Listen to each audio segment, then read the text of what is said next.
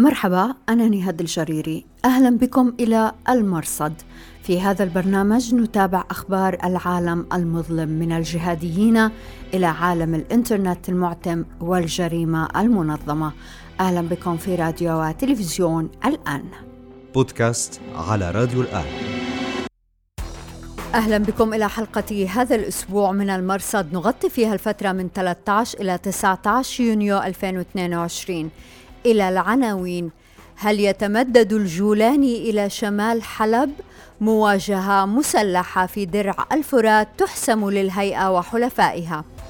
الظواهر مثقلا بالأزمات يطلب النصح والمكاشفة من المجتمع الجهادي. وفيما قادة داعش في الشرق يتساقطون التنظيم يتوجه رسميا إلى غرب إفريقيا. وضيف الأسبوع الأستاذ الدكتور إدريس عطية أستاذ محاضر في العلوم السياسية بجامعة الجزائر ثلاثة وباحث متخصص في الشؤون الإفريقية والدراسات الاستراتيجية والأمنية. وبإمكانكم الرجوع إلى نص هذه الحلقة في أخبار الآن دوت نت. بودكاست على راديو الآن. شمال سوريا قبل السبت 18 يونيو 2022 لن يكون ذاته بعد هذا التاريخ. هيئة تحرير الشام وحلفاؤها خاضوا معارك حقيقية ضد مكونات الجيش الوطني السوري وربحوا الجولة ما أدى إلى حالة من اليأس في أوساط معارضي الهيئة. هذا باختصار ما حدث. أما التفاصيل فهي كالتالي. صباح السبت تحركت قوات الجيش الوطني السوري في اتجاه بعض مكونات الفرقة 32 الذين انشقوا عن الفيلق الثالث أحد مكونات الجيش انفاذا لقرار اللجنة الوطنية للإصلاح التي بتت في النزاع الدائر بين الطرفين في 25 مايو الماضي.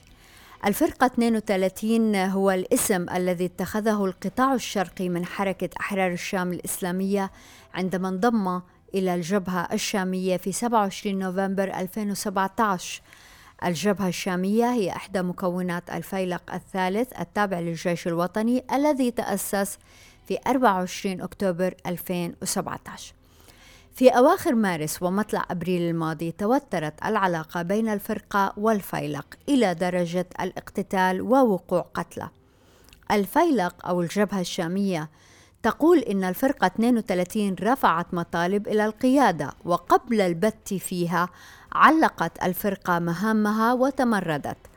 أحرار الشام متحدثة بلسان قطاعها الشرقي قالت إن القطاع قرر الخروج من الفيلق وطلبوا تشكيل لجنة لتسهيل الأمر ليفاجئوا بهجوم الجبهة الشامية عليهم.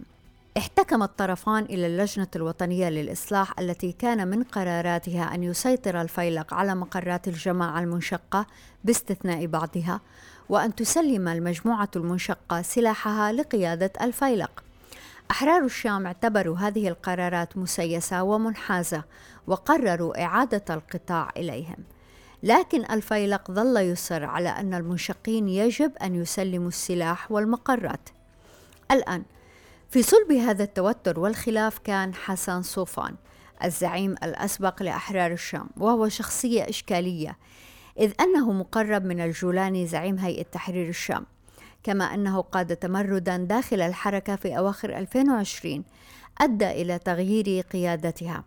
وقيل إن ذلك كان تمهيدا لسيطرة صوفان على الحركة وبالتالي سيطرة الجولاني على المكونات القتالية في إدلب ومحيطها بهدف تأسيس مجلس عسكري جامع تكون فيه الغلبة للهيئة تتمدد من خلاله إلى درع الفرات وغصن الزيتون مناطق سيطرة الجيش الوطني السوري الموالي لتركيا. ولهذا اتهم الفيلق صوفان بالتنسيق مع قيادة الفرقة 32 للانشقاق وبالتالي تنفيذ مشروع الجولاني.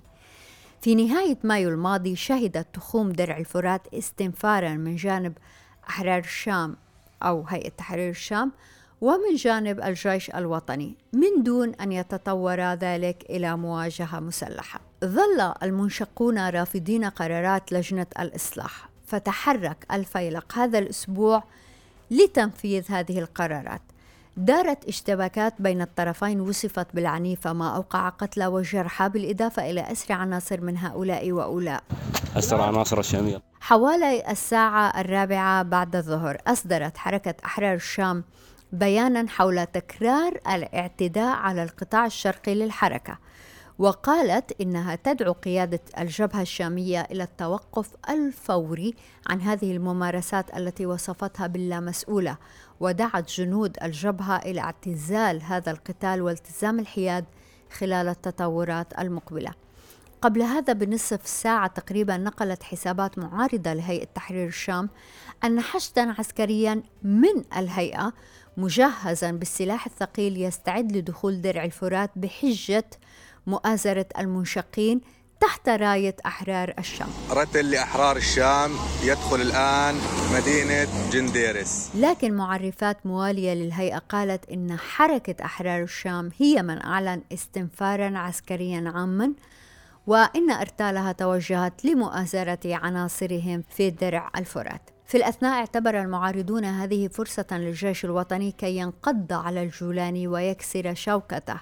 حساب السوري المهاجر قال إنها الفرصة الأخيرة للوحدة والاعتصام وإن ما يجري اليوم هو معركة بين الجيش الوطني بمكوناته الثورية وهيئة تحرير الشام بذراعها حسن صوفان.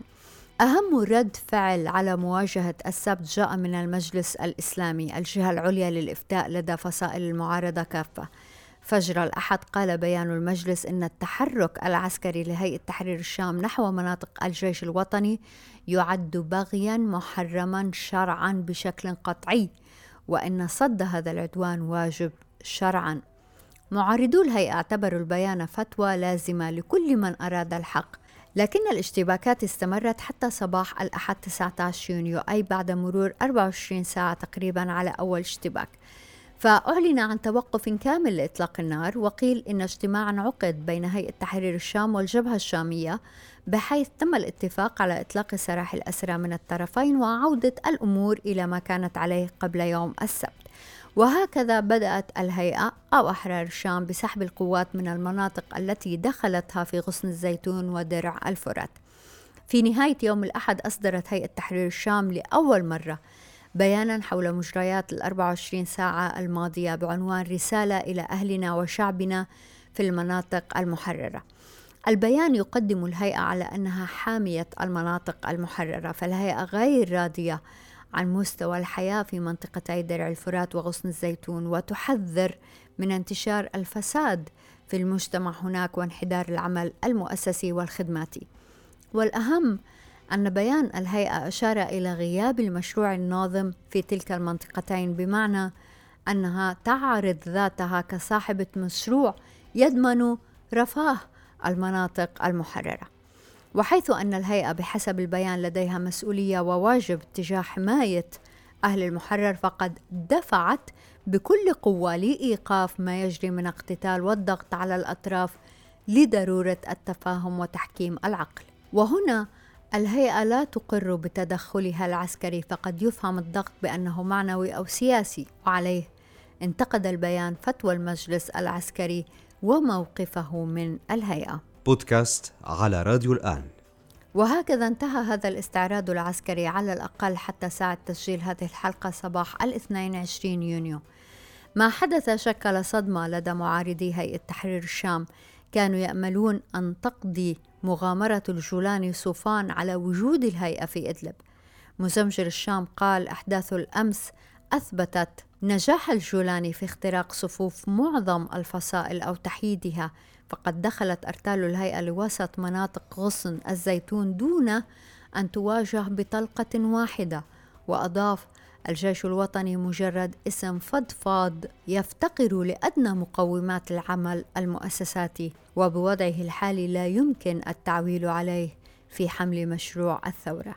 ماجد الراشد الشرعي المنشق عن الهيئة أعاد نشر فتوى قال فيها إن الجولاني متغلب وحكم المتغلب في الشريعة هو القتل. بودكاست على راديو الآن. بثت السحاب الذراع الإعلامية للقاعدة المركزية كلمة لزعيم التنظيم أيمن الظواهري. فهذه هي الحلقة الخامسة من سلسلة صفقة القرن أم حملات القرون. في هذه الحلقة يلمح الظواهري إلى خلل داخل التنظيم خاصة والساحة الجهادية عامة ويبدو الرجل مثقلا بهذه الأحمال. فمثلا يتحدث عن الاستخفاف بالبيعات وبيعتي لك. كانت زمانية ومكانية وظرفية وانتفاعية. وقد فتح لي من أبواب الدنيا ما هو أكثر منها ربحا ومغنما هل يقصد الظواهر بهذا طالبان الذين أحلوا أنفسهم من بيعة القاعدة أم يقصد جماعات أخرى تنتمي للتنظيم؟ ربما الاثنين معا. يشكو الظواهري أيضا مما يبدو أنه غياب الإيثار عن عصر الجهادية هذا الذي يعيشه. فيذكر نماذج من تاريخه الشخصي. نماذج غريبة حقيقة مثل ذلك الموقف مع عصام القمري الذي اتهم هو نفسه بالإرشاد إلى مكانه والتسبب في قتله. حين كان مطاردا مختفيا وكنت أقابله في الشوارع بعيدا عن مسكنه. بودكاست على راديو الآن. احتفى أنصار داعش بنشر إصدار مرئي لما يسمى ولاية غرب إفريقيا بعنوان كتاب يهدي وسيف ينصر. فيه رصد لما يعتبره التنظيم تمكينا في تلك الجغرافيا. ينتهي الإصدار بدعوة إلى الهجرة إلى غرب إفريقيا. بعد هذا انطلقت حملة هلموا إلى أرض إفريقيا عبر صحيفة النبأ الأسبوعية ومعرفات أنصار داعش. يأتي الإصدار فيما ترددت أنباء عن اعتقال أمير داعش في الصحراء الكبرى أمية. بودكاست على راديو الآن. وتأتي دعوة الهجرة هذه فيما أعلنت قوات التحالف الدولي عن اعتقال قيادي في داعش في إنزال تم في منطقة جرابلس شمال سوريا. التحالف قال إن المعتقل هو هاني الكردي وهو صانع قنابل في التنظيم وتدرج ليصبح قياديا. لكن علمنا من مصادر خاصة أن المستهدف الإنسال كان على الأرجح ماهر العقال أو ماهر الشمالي أو أبو أيمن الشمالي وهو قيادي أمني بارز وهو من أبناء عمومة فايز العقال والي الرقة سابقا المعروف باسم أبو سعد الشمالي الذي قتل في يونيو 2020 في مدينة الباب شمال شرق حلب. المستهدف الآخر هو أبو إبراهيم السفراني وكان يشغل منصب مسؤول الاغتيالات في المنطقة. الاثنان فرا من الإنزال وغادرا جرابلس. بودكاست على راديو الآن. أعلن داعش مسؤوليته عن الهجوم الذي استهدف بيتا للعبادة غوردوارة خاصا بالسيخ في العاصمة الأفغانية كابول حكومة طالبان استنكرت الهجوم واعتبرت منفذيه أعداء للشعب الأفغاني. وهنا يعود السؤال عن قدرة طالبان على مواجهة هجمات داعش. على كل حال لفت في هذا الملف ما قاله أبو محمد المقدسي منظر الجهادية. الرجل اعتبر أن منع استهداف طائفة تحت حكم الإمارة أي طالبان ليس أمرا مكفرا وبالتالي استنكر فعلة داعش. لكنه بعد ذلك يرد على تغريدة يشير صاحبها إلى أن داعش بفعلته هذا يؤذي علاقة طالبان مع الهند. فيقول المقدسي من سمى دولته إمارة إسلامية فقد وجب عليه أن يراعي حرمات المسلمين. ويذكر هنا بما قاله سابقا عن ضرورة ألا تصرح طالبان بتعاطفها أو مجاملتها دولا أخرى يعتبرها الرجل كفرية. على تغريدة مماثلة علق خصمه أبو محمود الفلسطيني وقال جاء الوقت لينزل عن موجه طالبان ويعود لمنهج الغلو بدأ التمهيد للانقلاب على طالبان. بودكاست على راديو الآن. أهلا بكم دائما في راديو وتلفزيون الآن. نرحب هذا الأسبوع بالأستاذ الدكتور إدريس عطية أستاذ محاضر في العلوم السياسية بجامعة الجزائر ثلاثة وباحث متخصص في الشؤون الإفريقية والدراسات الاستراتيجية والأمنية. له مؤلفات منها تطبيقات الهندسة الأمنية في سياسة الجزائر الإقليمية والتهديدات الإرهابية الجديدة في إفريقيا دراسة في توظيف الظاهرة وتموضعها الجيوبوليتيكي. شكرا جزيلا لوجودك معنا دكتور عطية. العفو وأيضا أنا جد شاكر لكم على هذه الالتفاتة الطيبة. دكتور في شهر مايو نشر أبو خليل إدريس ما يعرف بأمير القاعدة في غرب الجزائر تسجيل صوتي يرفض فيه دعوة لمفتي التنظيم عاصم أبو حيان آه، بوضع السلاح وعاصم أبو حيان كانت اعتقلت القوات الجزائرية في سكيكدا مطلع العام لأي درجة هذه الضربات في سكيكدا توجع تنظيم القاعدة؟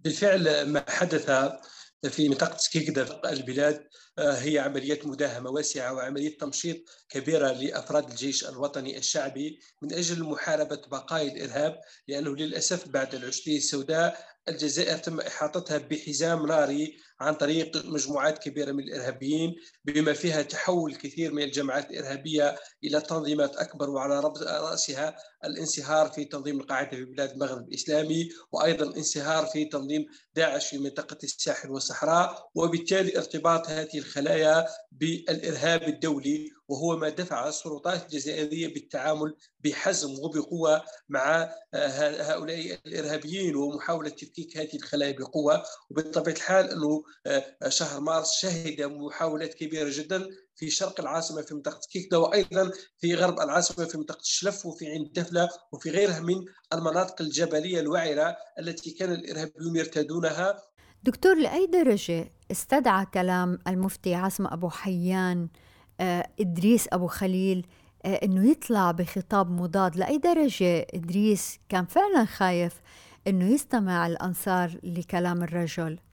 بالفعل لأنه اليوم الخطاب الجهادي في حد ذاته أصبح آه، آه، على مستويات وهو يحاول دائما أن يستدرج النفوس قبل أن يستدرج آه، هذه العقول لأنه خطاب عاطفي يستدرب يحاول أن يستدرج قلوبهم قبل عقولهم وبالتالي يؤثر على نفسيتهم خاصة انه أغلب الإرهابيين كما أشرت بالأساس هم ضحايا الإرهاب لأنه تم غسيل ادمغتهم وتم التاثير عليهم وتم حشوهم بمواد بعيدا كل البعد على العقل وعلى المنطقية وعلى الماده الرمادية التي هي مناط التدبير ومناط الفعل والتصرف السليم بالنسبة للإنسان ولذلك هؤلاء الإرهابيين هم ربما كأشباه متدينين وكأشباه متعلمين عادة ما يكونون ضحايا لهؤلاء ربما من يعتبرون أمراء أو قادة بالنسبة لهم لكنهم للأسف هم يوجهونهم بطريقة غير سليمة ومع ذلك أنه بعض الإرهابيين الذين سلموا أنفسهم أو تم آه، آه، آه، مسكهم من طرف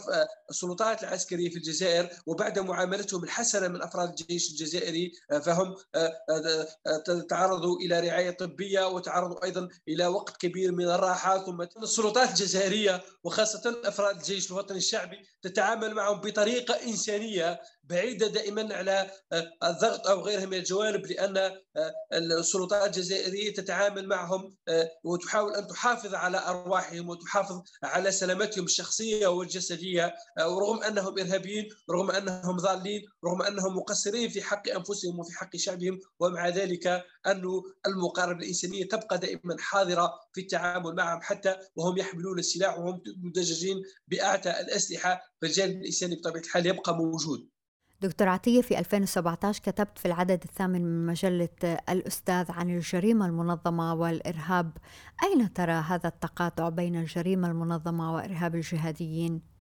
بالفعل الحديث على منطقة إفريقيا ومنطقة الساحل الإفريقي هو الحديث عن ترابورا الصحراء لأنه نحن نتحدث على مناطق شاسعة وعلى صحاري تمتد مساحتها إلى ملايين الكيلومترات. وبالتالي الإرهابيين لم لا يمكن لهم إلا أن يتفاعلوا مع أفراد جريمة منظمة وأن يخلقوا حالة من التكامل والاندماج في سلوكهم وفي تصرفاتهم. لأن ما يجمع أفراد الجريمه المنظمه والإرهابيين الكثير من الأهداف كونهم جميعا خارجون على القانون ولا يحترمون السياده الدولية ولا يحترمون حدود هذه الدول ويهدفون دائما إلى ضرب المصالح المركزية للدول. فأفراد الجريمة المنظمة يريدون ضرب الأمن الاقتصادي والارهابيون يريدون ضرب الأمن الوطني لهذه الدول بما فيه تفكيك البنية الفيزيائية لهذه الدول واختراق المجتمعات خاصة أن الإرهاب يريد التغلغل نحو أعماق المجتمع وبالتالي التأثير على الأمن الفكري للمجتمع. وبالتالي هناك نقاط تقارب قوية بين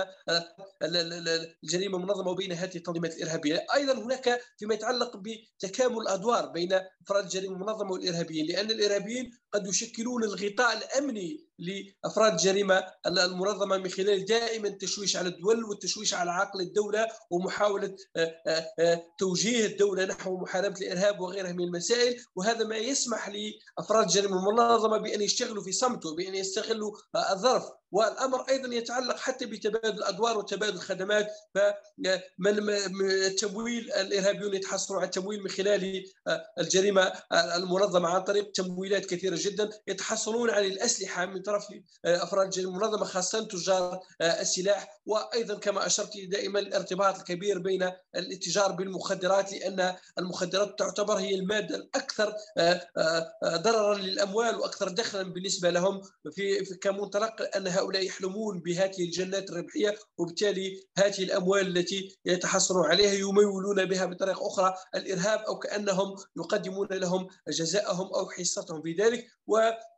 اليوم أيضا اصبحنا نتحدث على تبادل الأدوار بين هؤلاء الأفراد فقد نجده ارهابي يشتغل لفترة معينة ثم يذهب ليكون تاجر مخدرات أو تاجر للكثير من هذه الجوانب ثم يعود ليمارس نشاطات ارهابيه وأيضا تمنح الفرصة للكثير من أفراد جريمة منظمة بأن يكونوا إرهابيين أو يمارسوا الإرهاب كهواية أو غيرها من هذه الجوانب فربما هم يتلذذون بقتل الأبرياء أو بمحاصرة المجتمعات وغيرها من الجوانب. هل ممكن تحكي لنا نماذج عن هذا التقاطع. لا بطبيعة الحال هي نماذج واضحة. كما أشرنا آه، أن المنطقة اليوم للأسف الجزائر هي تعاني من المملكة المغربية لكونها المنتج الأول لمادة القنب الهندي في في العالم وبالتالي تسعى إلى آه، تصدير هذه المادة وإلى إغراق منطقة الساحل لأنه الحديث على منطقة الساحل الإفريقي هو الحديث على 100 مليون نسمة. أيضا إذا أردنا أن نتحدث على منطقة شمال إفريقيا إلى جانب مصر فعدد السكان هو يتجاوز ال 200 مليون نسمة وبالتالي إغراق هذه المنطقة بهذه المادة ووصولها أفراد الجريمة المنظمة وارتباطها بالإرهاب يشكل خطرا كبيرا جدا على أمن المنطقة المغاربية أو على الفضاء المغاربي الساحلي ككل.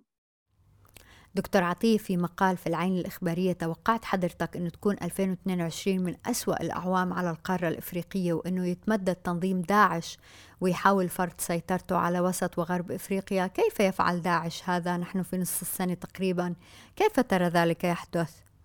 بالفعل لأن داعش بعد هزيمته في الشرق الأوسط أو هزيمته في في بلاد الشام أو بالضبط في العراق وفي سوريا لم يجد مواطئ قدم أخرى له في العالم إلا من خلال دخوله للقارة الإفريقية. فهو ركز على جنوب ليبيا وعلى منطقة الساحل الإفريقي ويريد أيضا أن يدخل إلى وسط إفريقيا ويركز على كامل هذه المناطق. وبالتالي هذا التحالف الكبير بين تنظيم داعش في إفريقيا وبين تنظيم القاعدة لأن القاعدة دخلت القارة الإفريقية سنة 2007 أو بعد أيضا الهجمات التي قامت بها الولايات المتحدة الأمريكية في أفغانستان وفي العراق أي بعد سنة 2001 عندما هاجمت أفغانستان وبعد سنة 2003 عندما دخلت العراق أن الكثير من هؤلاء ذهبوا إلى القاره الإفريقية إلى جانب أيضا أن القاره الإفريقية تعاني من ظاهره العائدون من داعش والعائدون من القاعدة وبالتالي هم عادوا مدججين ببرامج خبيثة وبرامج أجنبية يريدون تطبيقها في القاره الإفريقية إلى جانب أنهم يستفيدون من حالة الفراغ السياسي والفراغ المؤسساتي والفراغ الأمني التي تعاني منه بعض الدول في إفريقيا. وعندما نتحدث على خمس أشهر ماضية من الشهر الأول إلى الشهر الخامس من سنة 2022 أزيد من 3000 ضحية آه، آه، آه، أو قتيل كان في القاره الافريقيه جراء الإرهاب. ناهيك على أيضا انه التقارير تقول أنه أزيد من 30% من العمليات الإرهابية في العالم. أصبحت متواجده في القارة الإفريقية وبالضبط هي 36% خلال الأربع أشهر الأولى من سنة 2022 وبمناسبة الحديث عن الساحل الإفريقي دكتور عطية من أهم الأخبار اللي بنتابعها هناك هي بوادر اتفاق بين الحكومة في مالي وبين تنظيم إياد أغالي الموالي للقاعدة. هل هذا الاتفاق ممكن؟ لأنه جماعة نصره الإسلام والمسلمين هي تقريبا الجماعة الأكبر والأبرز في منطقة الساحل الإفريقي. ونشاطها لا يتعلق بمالي فقط وإنما يتعلق بكامل دول الساحل الإفريقي وحتى بغرب إفريقيا. وبالتالي المجال مفتوح لتحركها في, هذه المنطقة بين مالي والنيجر وتشاد وموريتانيا وحتى الكوت ديفوار وتذهب إلى نيجيريا. وبالتالي هناك رواق كبير جدا تتحرك فيه هذه الجماعات الإرهابية بما فيها كما أشرنا جماعة نصرة الإسلام والمسلمين وارتباطها القوي مع تنظيم القاعدة في بلاد المغرب الإسلامي مسألة التفاوض معهم. أول شيء ينبغي أن نشير إلى أن الجزائر ترفض التفاوض مع الإرهابيين وهي لا تعترف بالكيانات الإرهابية ولا تتعامل معها مطلقا. فالجزائر مقاربتها حاسمة حتى في تصورها لمكافحة الإرهاب في منطقة الساحل الأفريقي تاتي دائما من منطلق الحسم فهي لا تتفاوض مع الإرهابيين. بالنسبة أيضا لمالي أو غيرها من الدول بناء على الظروف الداخلية لمالي لأنه كما أشرنا أنه الوضع الداخلي في مالي خطير وخطير جدا وهذا من خلال دائما التواجد العسكري الأجنبي. فالكثير من الجماعات ربما أو التنظيمات الارهابيه تحولت تحت مسمى أو مسمى آخر إلى حركات تصفية استعمار كأنها تقاوم هذا العسكري الأجنبي سواء نتحدث عن التوجه العسكري الفرنسي أو غيرها من التوجهات العسكرية الأجنبية وهذا ما يخلق لها مسوغ للبقاء أو الاستمرارية أو تصور إيديولوجي كأنهم يقومون بعمل بطولي أو غيرها من الجوانب. لكن من المفترض أن هؤلاء يذهبون إلى انضمام إلى الجيش المركزي المالي ويكونون فاعلين داخل هذا الجيش وبالتالي توحيد الجسم العسكري في في مالي بدل تشتته أو اشتغال ربما تحت ألوية مختلفة كلواء داعش الأسود أو لواء القاعدة أو غيرها من الجوانب. من من المستحيل أن تأتي بخير على المنطقة لأنها أصلا مرتبطة بأهداف وأجندات فوق ساحلية هي لا ترتبط اطلاقا بالمنطقة هي تشكل إرهاب وافد آه، لأنه لو نتحدث على مكونات هذه التنظيمات سوف نجد أكثر من 20 جنسية متواجدة آه، في منطقة الساحل الإفريقي ومتواجدة بالضبط في مالي. وبالتالي ما ما هو الشيء الذي جمع كل هؤلاء في في منطقة الساحل؟ جمعهم نعم فكر جهادي ضال بعيد كل بعد عن الاعتدال والوسطية. وجمعهم دائما هذه الأجندات الخبيثة التي تريدها الكثير من الدول يعني كما أشرت في البداية أن ما يحدث في منطقة الساحل هو صناعة حقيقية للإرهاب ومحاولة ربط المنطقة بالإرهاب وبالتالي تدويل الإرهاب في هذه المنطقة. الأستاذ الدكتور إدريس عطية شكرا جزيلا لك. العفو. وشكرا جزيلا لوجودكم معنا في راديو وتلفزيون الآن. أنا نهاد الجريري مع السلامة. بودكاست على راديو الآن.